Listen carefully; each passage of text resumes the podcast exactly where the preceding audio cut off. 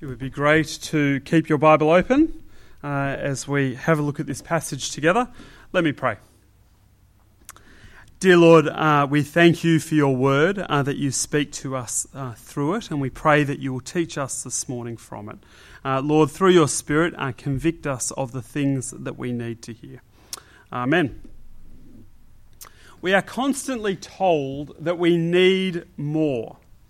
And the promise is that if you pile up enough more, you get to the top of More Mountain. And when you get to sit at the top of More Mountain, there's this place called contentment, where your soul is at peace with the world, where you feel safe and secure, and you can just bask in the pleasure of your more every day. And so when we're uh, little, uh, it starts with Lego and Nerf guns, and then more Nerf guns, and then uh, perhaps some dolls because you need something to shoot with your Nerf gun. Uh, but as you get a, a, a bit older, uh, it then moves to iPhones and iPads and perhaps uh, clothing uh, and uh, you know what you will wear or, or, the latest console. And you get older still, and starts, you start looking at a car or perhaps a trip overseas. Uh, then it becomes a relationship, which is a financial investment. Uh, then you get to a house, uh, and then a better house. Uh, and then perhaps you have a little bit of a midlife crisis, and so you get into fitness and, and run a marathon.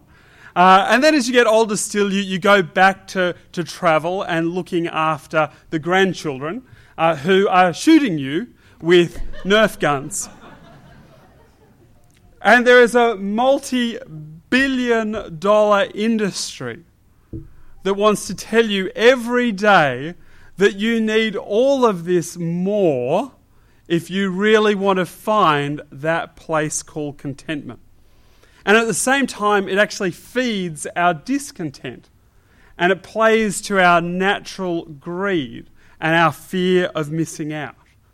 So, this is how one marketing commentator put it According to research by Microsoft, consumers can be exposed to as many as 600 messages or signals a day from brands hunting ears, eyeballs, and ultimately wallets and purses. And I think we know in our heart of hearts that there is no peak to more mountain. So, in the words of Ecclesiastes, he who loves money will not be satisfied with money, nor he who loves wealth with his income. This also is vanity. But even if there was a peak to More Mountain, Jesus' warning to us today is in fact we are looking at the wrong mountain. There is more than just more. And so this passage will start off and it's talking about greed. Uh, but then as we, as we look a bit deeper and a bit further, uh, it's really about perspective how we view life, how we view our possessions, and where we find our security.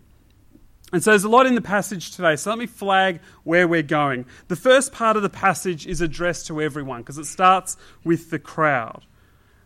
And Jesus says, Don't put your hope in your worldly possessions. And then he goes on to specifically talk to Christians. Don't worry about or be anxious or fearful about your worldly wants. And then finally, Jesus goes on again, talking to the Christians, to say, Seek first the kingdom. So that's our journey. So in our passage, it starts with our large crowd and they're gathered to hear Jesus speak. In fact, there's so many, they're literally crawling over each other to get closer to him. And in the midst of all of this chaos, uh, one man speaks up and he wants Jesus to judge a dispute between him and his brother over the family inheritance. So, verse 13 Teacher, tell my brother to divide the inheritance with me. And I think many of us can perhaps uh, relate with this situation. I suspect we all know someone or, or a family uh, who have gone through and seen how destructive an inheritance dispute can be.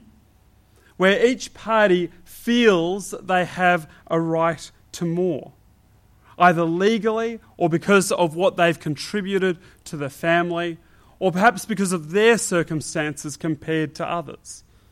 My brother's rich, he doesn't need more money. I should get a greater portion of the inheritance. And everyone always puts it in the language of rights and justice. And very rarely do we talk about grace, unless we're pointing the finger at someone else and saying they should be gracious. But Jesus, he doesn't really want anything to do with this, this dispute between the brothers, at least not from a legal perspective. Man, who appointed me a judge or arbiter between you? So this man's kind of hoping that Jesus will use his influence to intervene uh, and condemn uh, what his brother is doing. And he may well be right, he may well have a legal claim to the money. So in Deuteronomy, an inheritance is supposed to be divided amongst the sons, and the older son gets twice the portion. So he may well have a legal claim to this money. But Jesus doesn't condemn him for the legal claim, but for the attitude of his heart. Watch out, be on your guard against all kinds of greed. Life does not consist in an abundance of your possessions. And isn't that what we do sometimes? You know, we're so busy pointing out the immorality of what other people are doing that we actually miss our own sin and our own failure to do what we should do. And so Jesus then goes on to drive home this point about greed by telling us this parable about our rich farmer who has the mother of all harvests. This is the harvest that every farmer dreams of. And so he does the wise thing. He's got, he's got more grain than he knows what to do with. So he goes, Well, I, I need to think about the future. So he tears down his barns and he builds bigger barns to be able to, you know, cater for all of this you know, great harvest. You know, in terms of financial planning, this guy is, is a role model.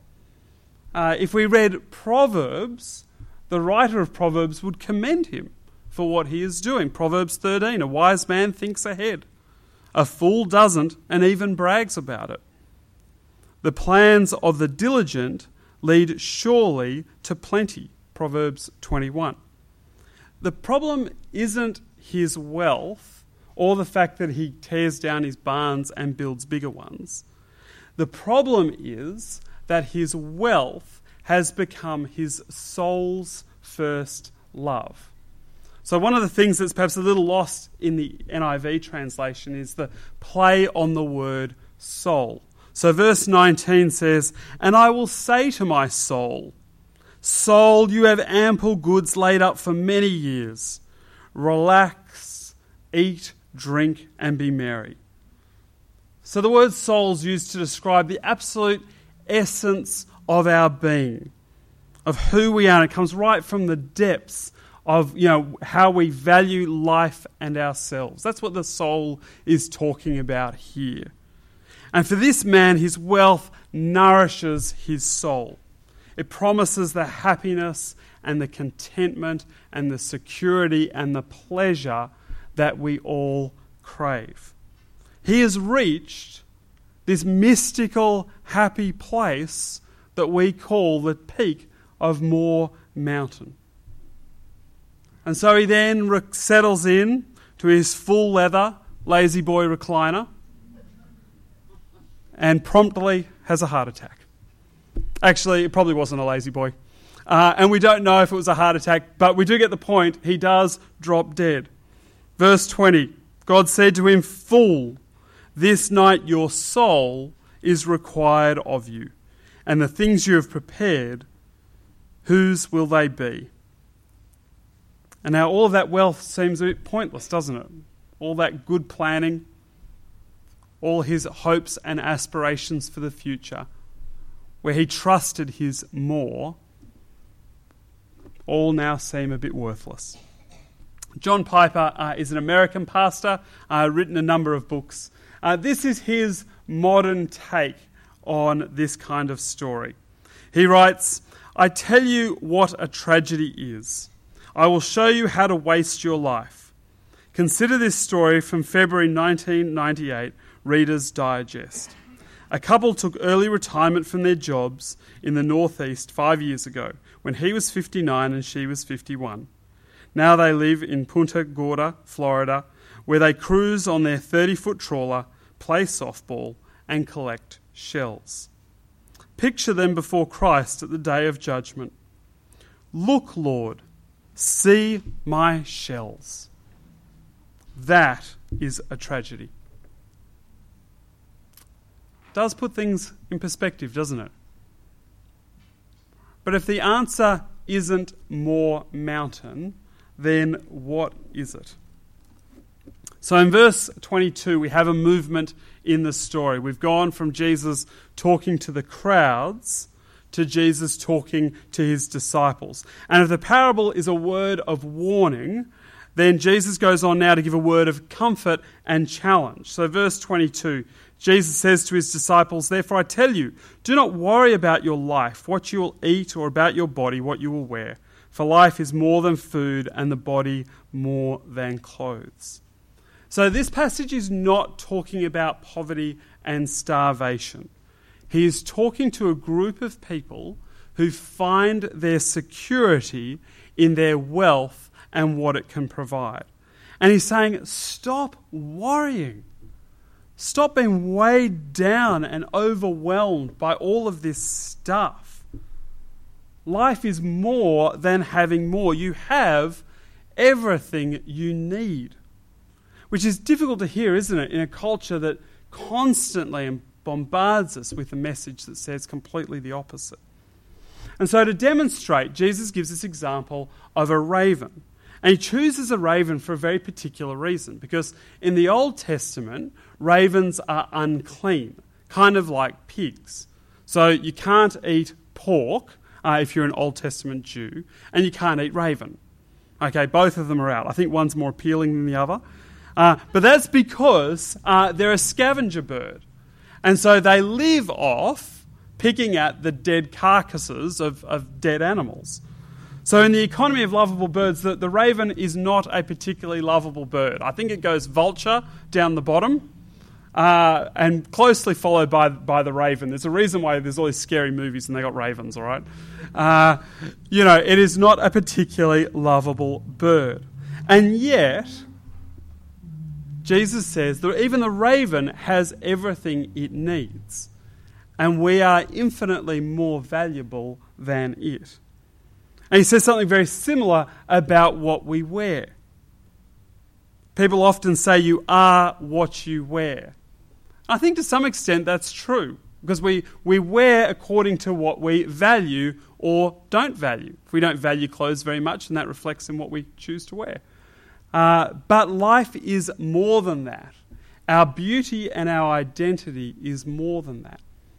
So, absolutely, we should wear clothes which are appropriate for our occasion and context. Uh, we can take pleasure in our clothes. But when we think our clothes or any of our possessions are going to give us security or satisfy our need for identity, then we have lost perspective. And in between these two examples of food and clothing is this simple universal truth. Verse 25. Who of you, by worrying, can add a single hour to your life? Since you cannot do this very little thing, why do you worry about the rest? All this worrying about possessions and what we will wear and what other people think about us is pointless. Actually, it's worse than pointless, it's destructive our brain and our emotions sort of play over these things over and over again. We imagine all of these scenarios of what could happen or might happen. And as we become more anxious, we start to believe they will happen and it's inevitable until we get to a point where our anxiety creates this, this paralysis where we can't move anymore, where we just feel stifled, where our anxiety is now ruling our life. Uh, there's this great uh, prayer that's often associated with Alcoholics Anonymous uh, by a guy called Reinhold Niebuhr. Good name. Uh, this, is, uh, this is the prayer he wrote, and I think it's very apt as we think about anxiety. God, give me grace to accept with serenity the things that cannot be changed, courage to change the things which should be changed, and the wisdom to know the difference. So do not worry, do not be anxious, and do not fear. Verse 32 Do not be afraid, little flock, for your Father has been pleased to give you the kingdom.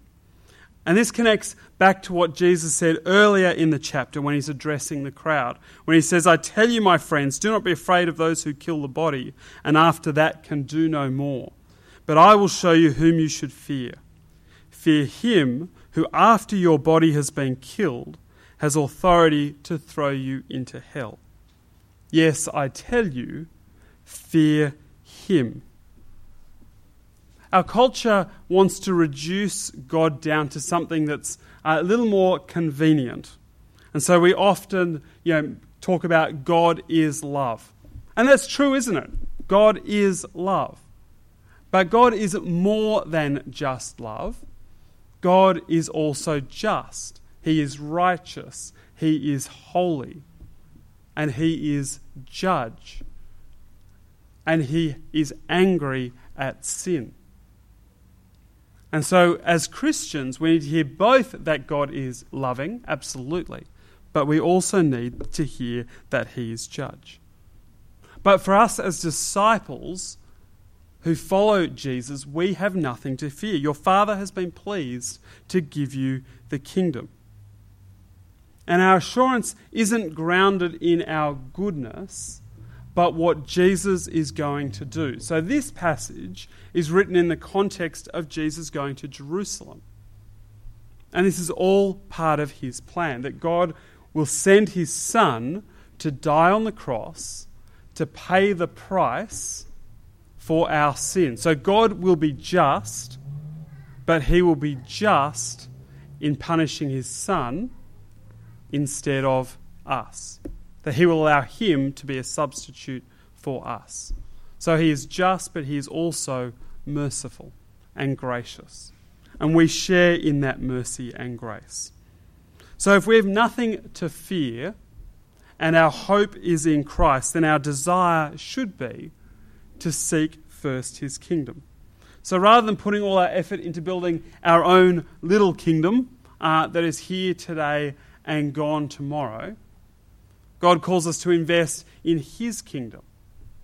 And so rather than wanting more, Jesus calls us to give more. Invest your money in the things that God values. And so in this particular passage, he says, give up all of that wealth, give it to the people who genuinely need it, like helping the poor and the marginalized.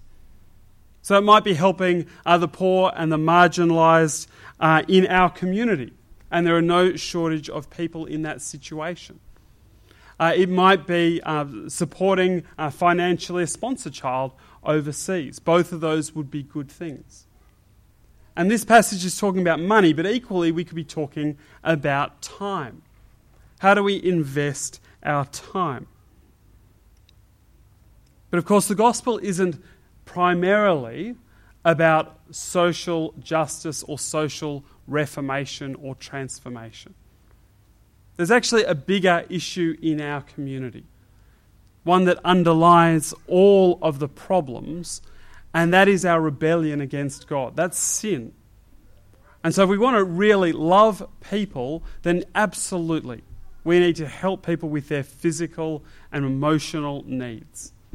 And we want to do that actively as a church. But the best thing we can do for them is to actually share the gospel. Because that is actually their greatest need to recognize that they are sinners who can be forgiven. That's the grace we've received. That's the grace that we want to share with others. Our secular law wants to say you can fix everything with food, medicine, and education. But we know as Christians that the need is bigger than that.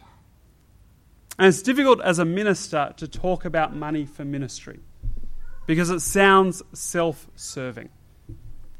And I'd be mortified if you left here today thinking that really church is all about getting my money. That would be tragic because that would get in the way of what is most important, what God wants for us all, which is for us to love Him. But what we do here, when we set aside leaders, when we put a building here, is we create time and space to be able to share the gospel. That's what this room is about. That's what our staff are about. They're about sharing the gospel with people. And so that does take time and resources and money. And where our heart is, for where your treasure is, there your heart will be also. So, where we invest our time and money says a lot about what we love. So, if we love Jesus, if we desperately want to see other people come to know Jesus, then that's where we should be investing our time and our money. The passage we looked at this morning is a pretty long journey. Started off talking about greed, but life is bigger than that. For those who put their hope and security in having more, then we need to heed the warning of this parable that God has created us for bigger things. And if you are a Christian, then we should be confident in the grace that we have. Don't be anxious about life, but instead be confident about what Jesus has provided. We have His Spirit, we have His Word, we're surrounded by God's people. We have everything we need. So stop worrying about finding our security in our possessions and instead live more for the kingdom and take pleasure in enjoying God's kingdom. And finally, and I think most difficultly, can I encourage us to go home today and to think about where we invest our time and money? And then once you've thought about it a bit, uh, talk about it with your significant other or perhaps a friend. Uh, and then pray. Pray that God will convict you of what perhaps needs to change. For where your treasure is, there your heart will be also.